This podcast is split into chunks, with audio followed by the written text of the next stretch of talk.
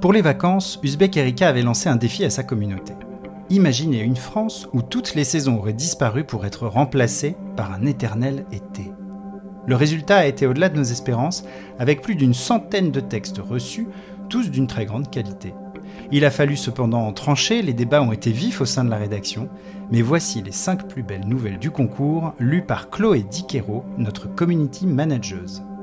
Belle écoute La nuit verte de Julien Deslangles. Je suis chasseuse de moustiques. La seule mention de ce métier aurait certainement fait rire nos ancêtres, lorsque les moustiques n'étaient en France que de petites créatures agaçantes, et qu'il suffisait d'une bougie parfumée ou d'une moustiquaire pour s'en protéger. Les choses ont bien changé. À mesure que la planète s'est transformée en étuve, que les déluges ont créé partout de nouveaux marécages réchauffés par le soleil, et que certaines expériences de manipulation génétique ont échappé à tout contrôle, de nouvelles espèces de diptères, énormes, monstrueuses, mortelles, ont proliféré. La plupart des gens grandissent désormais dans la peur des moustiques. Moi qui ai vu, sous mes yeux d'enfant, mon frère se faire empaler par un de ces vampires volants, qui ai vu, impuissante, son visage pâlir et son corps se figer à mesure que l'abdomen translucide de la bête se remplissait de son sang. J'ai grandi au-delà de la peur, dans la haine. La chasse aux moustiques est pour moi bien plus qu'un gagne-pain, une véritable vocation. Rien ne me détournera de l'objectif de les massacrer tous. Je suis né au temps de l'éternel été. Je ne connais les autres saisons, et les paysages variés qu'elles animaient de leurs humeurs changeantes, qu'au travers des récits anciens. C'est d'ailleurs l'année de ma naissance que la France a été déclarée entièrement tropicalisée, lorsque les autorités ont reconnu que même les régions longtemps les plus froides avaient à leur tour vu leur écosystème colonisé par la faune et la flore exotique. Je me souviens avoir trouvé dans un livre une série de cartes montrant, en parallèle de graphiques de température se colorant de rouge puis de brun, cette vague vert fougère recouvrant au fil de quelques décennies tout le pays, depuis le rivage méditerranéen vers le nord, absorbant peu à peu les dernières poches de résistance du massif central, échouant de justesse à conquérir aussi les plus hauts sommets. La civilisation avait été emportée par ce tsunami vert qui, en dépit de sa relative lenteur, avait provoqué des révoltes populaires et progressivement bouleversé l'ensemble des activités économiques, désorganisant les services publics et submergeant les infrastructures. Tandis que dehors, l'empire végétal devient chaque jour plus dense et que la vie animale grouille sous ses branches, l'être humain, désormais reclus et pour ainsi dire chassé de la surface de la Terre, est confronté à un dilemme difficile lorsqu'il doit malgré tout sortir. Opter pour le jour et affronter l'insupportable touffeur, qui appesantit tout mouvement et plonge l'esprit dans la torpeur, ou choisir la nuit, lorsque l'atmosphère est un peu moins étouffante, au risque de subir les stocks mortels d'un moustique géant. Mon métier permet de trancher en faveur de la seconde option. J'escorte ainsi les équipes de nuit qui se battent contre la luxuriance pour préserver les bâtiments et équipements de surface encore en service. Mes protégés ne sont pas de ces gens frais qui ont des lofts dans les catacombes, fréquentent les bars stalactites ou séjournent dans les colonies d'altitude. Ceux-là sucent de la glace à longueur de journée sans risque de se faire sucer le sang. Mes protégés sont des travailleurs, contraints de suer de longues heures dans la nuit tropicale, sous le concert des stridulations et des coassements, pour offrir à leurs familles claustrées dans les caves leur maigre ration quotidienne d'air tiède et d'eau froide. En général, les sorties se passent bien. Avec deux ou trois collègues, je fais le guet près du chantier. Je scrute l'obscurité de mes lunettes infrarouges, je traque le moindre bourdonnement au moyen de mon amplificateur sonore, et sitôt qu'un moustique approche, je l'abats d'un tir précis. En moyenne, j'en élimine 5 ou 6 par quart de travail. Parfois, aucun ne vient, et je reste sur ma faim. Je suis moi aussi devenu un vampire, qui ne vit que de nuit et de sang. Une seule fois, en plus de 5 années de service, un de mes ennemis mortels a déjoué ma vigilance. Lorsque je l'ai vu, il était trop tard. Sa trompe s'enfonçait dans le dos courbé d'une défricheuse que le venin salivaire avait déjà paralysé. Je me souviens de l'immense éclaboussure de sang, lorsque mon projectile a explosé dans l'abdomen de l'insecte. Sa trompe, sa tête et son thorax, encore plantés entre les omoplates de la victime, semblaient y poursuivre leur festin. Nous n'avons rien pu faire pour sauver la pauvre femme. J'ai été incapable de travailler pendant trois semaines. Le jour, m'efforçant de dormir, je revivais la scène dans des rêves à moitié éveillés. Au lieu du visage de la défricheuse, c'était chaque fois celui de mon frère que je découvrais en accourant auprès du corps exsangu, et je revenais à moi dans un sursaut d'effroi. La nuit, je retrouvais mes autres démons. L'alcool au vert reflet, le sexe aveugle, dans les dédales souterrains en relents de moisissure. Je voulais sentir dans mes mains, entre mes seins sur mes lèvres, la sourde pulsation des dards gonflés de sang. Et plus que tout le reste, cette piqûre venimeuse que je m'infligeais comme pour conjurer le sort, et qui me faisait voir des ciels de neige et des mondes glacés, des terres sans vie. Puis la haine a repris le dessus, et je suis retournée au combat, plus déterminée que jamais. J'aurais dû me douter qu'un excès de détermination pouvait être dangereux.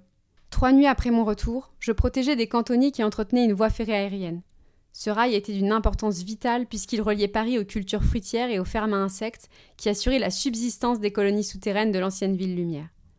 Le ciel était clair, la lune presque pleine se reflétait dans les flaques laissées par les averses quotidiennes. À quelques centaines de mètres de nous, dépassant la canopée et les immeubles recouverts de mousse, la tour Eiffel, silhouette sombre et touffue, offrait son treillis de métal à la végétation grimpante. Je m'étais posté en surplomb du chantier, sur le toit de la vieille locomotive qui transportait le matériel. Deux autres chasseurs étaient positionnés, l'un sur la poutrelle du pont, l'autre sur le quai. Le bruit des outils rendait inutile l'amplificateur sonore. C'est donc grâce à mes lunettes que je les repérais au loin, créature phosphorescente dans la nuit verte, d'une taille supérieure à tout ce que j'avais vu. Sa trompe devait mesurer près d'un mètre, ses yeux étaient plus gros que des boules de billard, ses ailes, aux nervures bien visibles, semblaient des voiles. Hésitant d'abord le long du fleuve, elle a finalement pris un peu d'altitude et s'est dirigée vers nous. Sans la perdre du regard, j'ai redressé mon fusil et prévenu mes collègues. J'ai voulu, pour assurer mon tir, attendre qu'elle soit proche. Mais au dernier moment, elle a viré de bord et piqué, disparaissant sous la voie ferrée. Elle pouvait cependant ressurgir à tout moment et de tous côtés. Par précaution, nous avons escorté les travailleurs jusqu'à l'abri. Les outils s'étant tus, j'ai pu entendre son bourdonnement. Elle n'était plus sous le pont, mais rôdait encore, sans doute cachée par les arbres. Plusieurs minutes se sont écoulées, puis le bourdonnement a pris de l'ampleur. Elle revenait vers nous. J'ai senti mon cœur battre, la sueur s'est mise à couler sur mon front et mes tempes. Enfin, émergeant de l'obscurité d'une ruelle, elle a réapparu juste devant moi. Planant sur place, ses longues pattes flottant en l'air, elle m'a fixé de ses yeux aux multiples facettes. Je suis resté un instant trop fasciné pour agir. L'un de mes collègues a été plus rapide, mais son angle était mauvais et son tir s'est perdu. Lorsque j'ai appuyé sur la détente à mon tour, une fraction de seconde plus tard, la bête, alertée par le premier tir, avait fait un brusque écart. Mon projectile, au lieu de se ficher dans sa tête, a perforé son aile droite. Avant que mes collègues ou moi ayons eu le temps de la viser encore une fois, elle était de nouveau passée sous le pont. Je me suis précipité vers l'escalier le plus proche. Trois bonds m'ont mené dans la rue, et je me suis lancé à sa poursuite, guidé par le bourdonnement qui s'éloignait déjà, enjambant les racines enchevêtrées et les flaques au reflet de lune, passant en force entre les lianes et les branches, préférant les laisser me griffer que de perdre une seconde à les éviter. Mes collègues m'ont crié de revenir, je les ai ignorés. Je ne pensais plus qu'à la défricheuse empalée, au visage de mon frère, à l'abdomen gonflé de sang, aux yeux innombrables qui attendaient ce sang. J'espérais avoir suffisamment blessé ma proie pour la contraindre à ralentir ou à se poser. J'ai cru voir soudain ses ailes briller d'un éclat vert, droit devant, et j'ai couru de plus belle.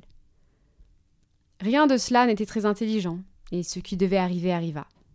Emporté par mon élan, alors que j'avais atteint le fleuve et enragé de voir le moustique voler vers l'autre rive, j'ai trébuché contre une pierre, été projeté sur la berge, et roulé sur la forte pente sans pouvoir me retenir, et me suis retrouvé dans le bouillon chaud, poisseux, traversé d'un courant furieux qui m'a aussitôt emporté.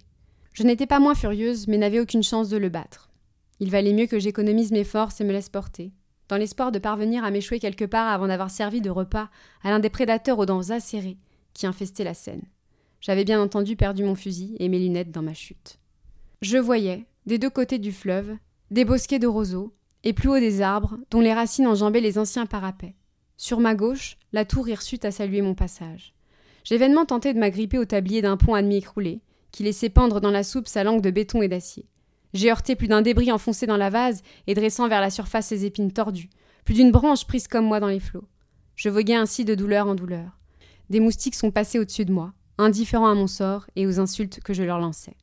J'ai enfin aperçu, à quelques encablures devant moi, une forbe oblongue, sombre, coiffée d'une étrange couronne et qui, échouée pour moitié sur la rive, résistait au courant. J'ai rassemblé mes forces pour me soustraire au destin du fleuve et atteindre ce refuge. Ce n'est qu'au dernier moment que j'ai reconnu en lui un vieux bateau à deux ponts, au bastingage hérissé et tacheté de rouille. La coque portait une inscription encore lisible que j'ai trouvée étrange. Compagnie des bateaux-mouches. Saisissant un barreau du premier pont, j'ai pu me hisser à bord, non sans arracher à l'épave un grincement mélancolique. Je me suis aussitôt débarrassé de la première couche de mes vêtements trempés, de mes chaussures spongieuses et des algues qui s'étaient éprises de mes cheveux. Le plus raisonnable était de profiter de l'abri que m'offrait le bateau et d'attendre que le jour se lève et les moustiques se couchent pour regagner ma base. Désormais que tout risque de noyade était écarté, ma colère et ma frustration redoublaient, mes douleurs aussi. Mes bras et mes jambes étaient lacérés. Il fallait désinfecter ces plaies au plus vite. Peut-être y avait-il encore à bord une trousse de secours. Sur le premier pont, derrière de larges fenêtres aux vitres éclatées, se trouvaient des rangées de sièges en plastique vert. Il y avait bien quelques placards, mais ils étaient vides. Sur le pont supérieur, les mêmes sièges, repliés sur eux-mêmes, dormaient à la belle étoile. Je me suis alors dirigé vers la cabine qui abritait le poste de pilotage. Une clé était fichée dans le tableau de bord. Je l'ai tournée sans réfléchir. À ma grande surprise, après quelques clignotements, le tableau de bord et la cabine se sont illuminés. Dans les entrailles de l'épave, le moteur a toussé, éructé et grondé, puis s'est mis à ronronner. J'étais interdite, presque embarrassée de l'avoir réveillé. Au même moment, des haut-parleurs ont laissé s'échapper l'air sympathique et entraînant d'un accordéon, auquel se sont bientôt ajoutées des paroles. Quand on se promène au bord de l'eau, comme tout est beau, quel renouveau Bienvenue à bord a ensuite fait une voix de femme, une voix chaude et enjouée. Elle a expliqué que nous partions pour un tour de Paris, que nous allions voir les plus beaux monuments de la capitale. Oubliant mes blessures, je suis allée m'asseoir sur un siège en plastique vert, au premier pont. Si un moustique voulait entrer ici, il serait découpé par les éclats de verre avant d'avoir pu me nuire. Ainsi, notre voyage immobile a-t-il commencé, guidé par la voix et toujours accompagné par l'accordéon. Nous sommes passés sous le pont Alexandre III, qui était orné de 32 candélabres de bronze. J'ai fermé les yeux et j'ai tenté de me les représenter selon la description. Nous avons croisé le palais Bourbon, bâti pour la fille d'un roi, et qui était devenu le siège de l'Assemblée nationale à l'époque de la démocratie. Plus loin, de l'autre côté, l'immense palais du Louvre. Celui-là, j'en avais entendu parler. Le gouvernement provisoire, qui nous gouvernait déjà provisoirement bien avant ma naissance, en utilisait les réserves étanches pour stocker des vivres.